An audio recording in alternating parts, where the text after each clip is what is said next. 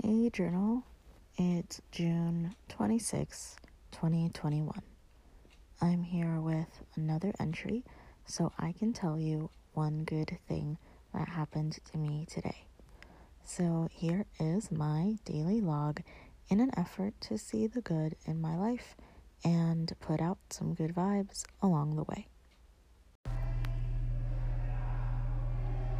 I'm at a work retreat, quote unquote. Well, really more of a weekend trip right now, and it's overall pretty fun. We got a chance to take a nap in the middle of the day, and that was glorious. Talk to you tomorrow.